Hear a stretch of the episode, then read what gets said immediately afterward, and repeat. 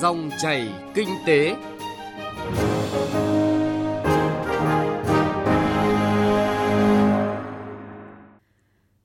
Kính chào quý vị và các bạn đến với dòng chảy kinh tế hôm nay, thứ hai ngày 13 tháng 6 năm 2022. Chương trình có những nội dung đáng chú ý sau.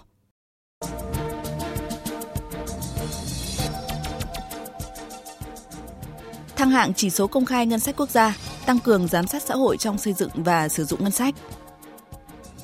Dự thảo quy hoạch điện 8 thiết kế tới hơn 64.000 MW điện gió ngoài khơi vào năm 2045, cần cơ chế và giải bài toán lưới truyền tải điện. Đà Nẵng khởi động hàng loạt dự án động lực đẩy mạnh thu hút đầu tư.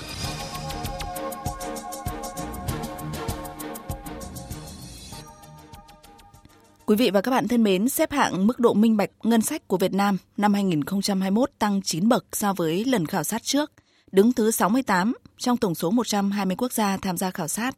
Đây là kết quả đáng chú ý trong bảng xếp hạng được Tổ chức Đối tác Ngân sách Quốc tế công bố mới đây.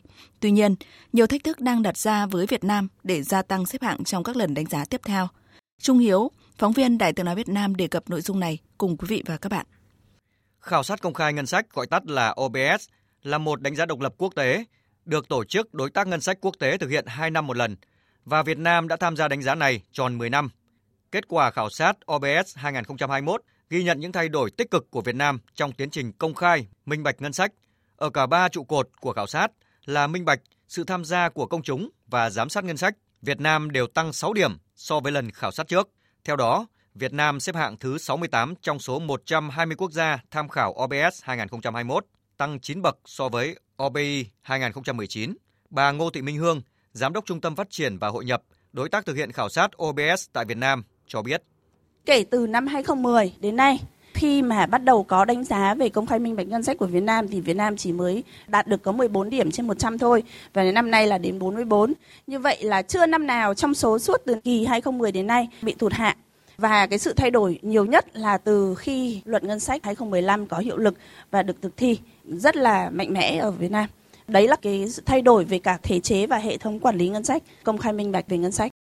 Tuy đạt được cải cách tích cực trong thời gian qua, nhưng nhìn chung, điểm xếp hạng mức độ minh bạch ngân sách của Việt Nam năm 2021 đạt 44 trên 100 điểm, mới tiệm cận xếp hạng trung bình thế giới là 45 trên 100 điểm. Đặc biệt, so với các quốc gia trong khu vực Đông Nam Á, điểm xếp hạng OBI 2021 của Việt Nam chỉ cao hơn Campuchia và Myanmar và còn khoảng cách lớn so với các nước dẫn đầu khu vực như Indonesia và Philippines. Chuyên gia kinh tế Nguyễn Đức Thành đánh giá. Với tất cả những cái sự tiến bộ của chúng ta về mặt chỉ số ấy, thì chúng ta cũng phải thừa nhận rằng là chúng ta còn thấp trong khu vực. Vì sao khu vực là quan trọng? Tức là khu vực Đông Nam Á đấy. Bởi vì là nó gần với chúng ta về môi trường kinh tế xã hội và cả trình độ phát triển kinh tế cũng như là cái mức độ hội nhập của chúng ta. Nhìn lại so sánh thì chúng ta thấy là các nước Đông Nam Á khác thì họ đều trên mình. Thì đây là cái mình phải cần học hỏi. Chưa kể là nhìn rộng ra thế giới thì chúng ta hiện nay là vẫn dưới mức trung bình một chút tổng thể đấy so với toàn thế giới. Các chuyên gia cho rằng trong hơn 10 năm qua, Chính phủ và Bộ Tài chính Việt Nam đã tổ chức thực hiện các cam kết về công khai thông tin, về quản lý và sử dụng nguồn lực công để người dân có thể tham gia thảo luận về ngân sách với những cải cách về pháp luật và thể chế quản trị ngân sách theo hướng minh bạch hơn. Nhưng để duy trì đà tăng điểm và nâng bậc mạnh mẽ về thứ hạng trong thời gian tới là thách thức đặt ra. Phó giáo sư tiến sĩ Vũ Sĩ Cường, chuyên gia tài chính công, Học viện Tài chính nhận định. Kỹ điểm chúng ta mặc dù nó cải thiện nhưng thấp và nếu chúng ta không có sự cải cách mạnh mẽ về các luật cũng như các quyết định về liên quan đến công khai các số liệu ấy, tôi nghĩ là chúng ta sẽ bị cái trần về điểm. Tại vì là tôi cho rằng là thì hiện nay trên trang website bộ tài chính như các cái thông tin bộ tài chính công khai thì nó đã có tương đối đầy đủ. Nhưng có những cái tôi cho rằng là cũng sẽ khó. Ví dụ như là có ý kiến về thông khai về đầu tư ấy và cái này thì quả thực là sẽ cực kỳ khó có thể cải thiện được trong ngắn hạn. Chuyên gia nêu ví dụ có nhiều nội dung về ngân sách để thay đổi từ bảo mật sang công khai. Cần có một quá trình thay đổi về nhận thức. Đơn cử như thông tin về quỹ bảo hiểm xã hội, theo luật cũ thì bị ràng buộc, nhưng quy định hiện nay đã cho phép công khai. Do đó, muốn công khai minh bạch ngân sách theo thông lệ quốc tế, chúng ta cần tiếp tục phải sửa đổi, bổ sung chính sách. Còn trước mắt, Bộ Tài chính sẽ nỗ lực khai thác tiếp những dư địa cải cách đã được pháp luật cho phép. Ông Dương Tiến Dũng, Phó vụ trưởng vụ Ngân sách Nhà nước Bộ Tài chính cho biết. Về phía Bộ Tài chính chúng tôi thì hiện nay thì đang à, thực hiện giả soát các cái bước để nghiên cứu sửa luật ngân sách nhà nước và cũng đang làm cái đề án về đổi mới phân cấp, tăng cường vai trò chủ đạo ngân sách trung ương và tăng cái tính chủ động cho ngân sách địa phương.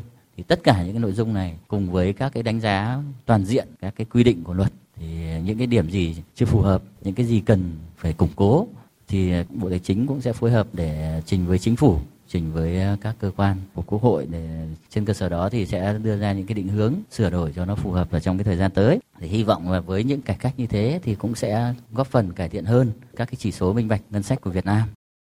Đại diện Bộ Tài chính cũng nhận định hoàn thiện pháp luật về công khai, minh bạch ngân sách cần một quá trình dài, không riêng về bổ sung, sửa đổi luật ngân sách mà còn cần ở cả các luật khác có liên quan. Ngoài ra, những chính sách mới về công khai minh bạch ngân sách cần có sự quan tâm, tìm đọc và phản hồi ý kiến đóng góp nhiều hơn từ phía người dân. Về phía Bộ Tài chính, tuy đã tổ chức tham vấn công chúng trong quá trình lập ngân sách, nhưng để tăng xếp hạng về sự tham gia của công chúng, các chuyên gia khuyến nghị Bộ Tài chính cần tăng cường tuyên truyền tốt hơn, đồng thời chủ động hơn trong việc tổ chức tham vấn cộng đồng yếu thế một cách trực tiếp hoặc thông qua các tổ chức xã hội đại diện cho họ.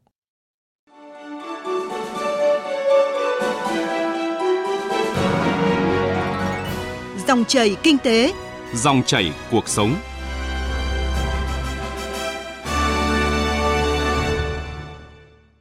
Chuyển sang một nội dung đáng chú ý khác, thưa quý vị và các bạn, để có thể tiến tới mục tiêu lộ trình phát thải dòng bằng không net zero vào năm 2050, bản dự thảo quy hoạch điện 8 cập nhật mới nhất trình chính phủ vào cuối tháng 4 năm nay đã nâng công suất nguồn điện từ năng lượng tái tạo lên 32% vào năm 2030.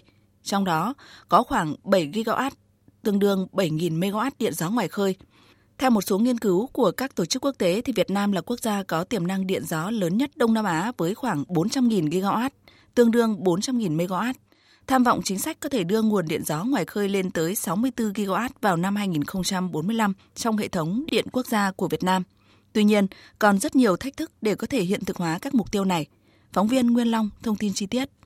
Lộ trình xây dựng và ban hành cơ chế chính sách giá cho các dự án điện gió ngoài khơi cho đến nay thì cũng ờ, còn đang thiếu các cái chỉ dẫn cụ thể rõ ràng. À, đặc biệt là quy định thế nào được gọi là dự án điện gió ngoài khơi ờ, khi mà tại quyết định 39 của Thủ tướng Chính phủ thì có đưa ra là điện gió trên bờ và ngoài khơi, nhưng mà trong quy hoạch điện 8 thì có đề cập tới là điện gió trên bờ, gần bờ và điện gió ngoài khơi.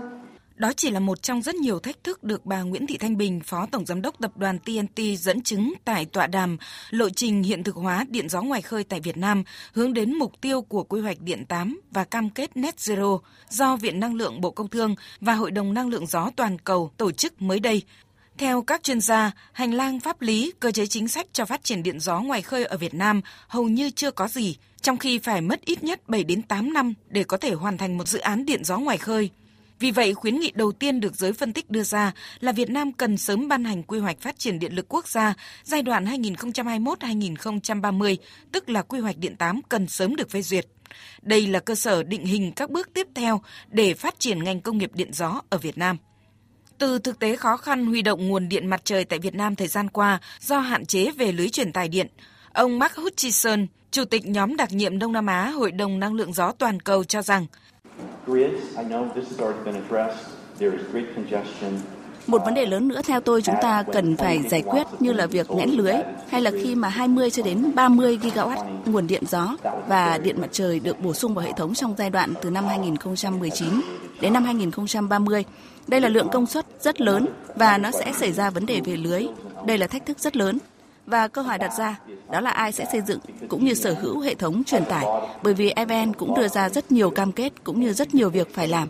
Và nếu như chúng ta huy động được nguồn vốn từ khu vực kinh tế tư nhân thì sẽ giảm được gánh nặng về chi phí vốn cho đầu tư vào hệ thống truyền tải cho evn theo tiến sĩ Nguyễn Mạnh Cường, Phó trưởng phòng phát triển hệ thống điện, Viện Năng lượng Bộ Công Thương do sự gia tăng rất lớn về nguồn điện gió trên bờ và điện gió ngoài khơi tới việc truyền tải xa sẽ xuất hiện từ năm 2031 trở đi.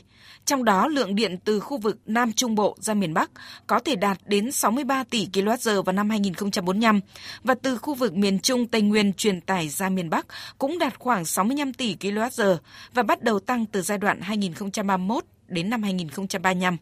Vì vậy, ngay từ thời điểm này sẽ phải tính toán gia tăng dung lượng truyền tải với dự kiến khoảng 10 GW từ miền Trung ra miền Bắc và khoảng 20 GW từ miền Nam ra miền Bắc. Tiến sĩ Nguyễn Mạnh Cường cho rằng đây là những khoảng cách rất lớn nên các công nghệ truyền tải cũng như về vốn đầu tư cần được nghiên cứu xem xét cho phù hợp.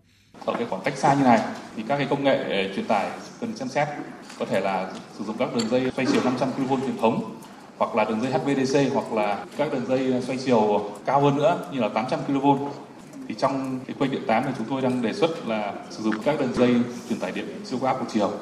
Thì ờ, đầu năm 2022 Quốc hội đã thông qua luật điện lực và cho phép tư nhân tham gia sâu hơn trong đầu tư lưới truyền tải. Mục đích là để tăng cái nguồn lực trong tư nhân để đầu tư lưới truyền tải, nhằm đáp ứng được cái yêu cầu truyền tải trong tương lai của Việt Nam. Thì đây là cái điều rất là cần thiết và kịp thời của chính phủ cũng như Quốc hội trong việc huy động mọi nguồn lực để phát triển hạ tầng điện lực. Theo các chuyên gia đến từ Hội đồng Năng lượng gió toàn cầu, nhu cầu tiêu thụ năng lượng, trong đó có điện năng, tăng lên rất nhanh khi đại dịch COVID-19 được kiểm soát. Vì thế, công suất nguồn điện cũng như hệ thống lưới điện cũng cần phải được nâng cấp và phát triển khác hơn so với hiện nay. Điều đó không chỉ tạo thuận lợi cho việc tích hợp các nguồn điện gió và điện mặt trời hiện nay mà còn giúp truyền tải tốt hơn nguồn điện gió xa bờ, điện gió ngoài khơi trong tương lai.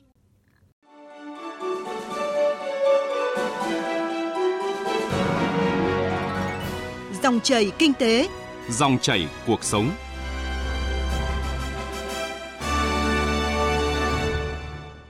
Tiết mục Kinh tế địa phương hôm nay mời quý vị và các bạn đến với Đà Nẵng. Sau 2 năm ảnh hưởng dịch COVID-19, thành phố Đà Nẵng đang nỗ lực thu hút đầu tư, nhanh chóng khôi phục và phát triển kinh tế. Các sự kiện xúc tiến đầu tư, động thổ khởi công, khánh thành dự án trọng điểm đồng loạt triển khai trong tháng 6 này.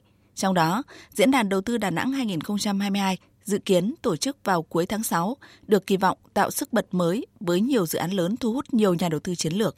Phóng viên Đình Thiệu thông tin.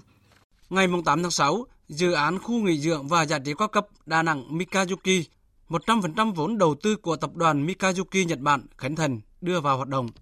Dự án này có quy mô lớn đầu tư tại Vịnh Đà Nẵng, điểm nhấn là công viên nước bốn mùa. Du khách có thể vui chơi giải trí trong công viên nước kể cả mùa mưa. Ông Odaka Yoshimune, Chủ tịch tập đoàn Mikazuki đánh giá cao về môi trường đầu tư ở Đà Nẵng. Dự án này thành công sẽ kéo theo các dự án khác và thúc đẩy kinh tế khu vực này.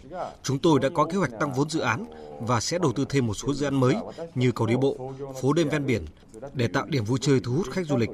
Chúng tôi cố gắng hoàn thành cầu đi bộ vào năm 2023, đúng dịp kỷ niệm 50 năm thiết lập quan hệ ngoại giao giữa Nhật Bản và Việt Nam. Thu hút đầu tư vào thành phố Đà Nẵng đã khởi sắc sau 2 năm ảnh hưởng dịch COVID-19. Năm tháng qua, thành phố này cấp quyết định chủ trương đầu tư, giấy chứng nhận đầu tư 11 dự án đầu tư trong nước với tổng vốn gần 3.390 tỷ đồng, gấp 6,7 lần mức vốn so với cùng kỳ năm trước. Theo bà Huỳnh Liên Phương, Giám đốc Ban xúc tiến và hỗ trợ đầu tư thành phố Đà Nẵng, từ rất lâu rồi, thành phố chưa thu hút được nhà đầu tư lớn. Nguyên nhân là quỹ đất trong các khu công nghiệp hạn chế, giá thuê đất cao hơn các địa phương lân cận nên khó cạnh tranh. Từ năm 2021, sau khi Thủ tướng Chính phủ thông qua điều hoạch quy hoạch chung thành phố Đà Nẵng đến năm 2030, tầm nhìn 2045, rất nhiều nhà đầu tư lớn đã quan tâm đến tìm hiểu làm ăn tại thành phố này. Từ tháng 12 năm ngoái đến giờ thì chúng tôi đã nhận được rất nhiều tín hiệu, rất nhiều đề xuất của các nhà đầu tư nước ngoài. Cho đến bây giờ thì thực sự là đã có nhiều nhà đầu tư đến với thành phố Đà Nẵng. Trong diễn đàn đầu tư sắp tới, chúng tôi sẽ công bố các cái dự án lớn có tính chiến lược để thúc đẩy sự phát triển kinh tế xã hội của thành phố Đà Nẵng. Ông Hồ Kỳ Minh, Phó Chủ tịch Ủy ban nhân dân thành phố Đà Nẵng cho biết, thành phố Đà Nẵng sẽ kiến nghị với chính phủ xem xét ban hành cơ chế chính sách đặc thù đối với một số dự án trọng điểm trên địa bàn thành phố. Ban Thường vụ Thành ủy đã chỉ đạo Ủy ban thành phố đang triển khai tổ chức rà soát các khu đất trống, quỹ đất sạch ưu tiên đề xuất các khu đất trống để phục vụ đấu giá ờ, thu hút đầu tư.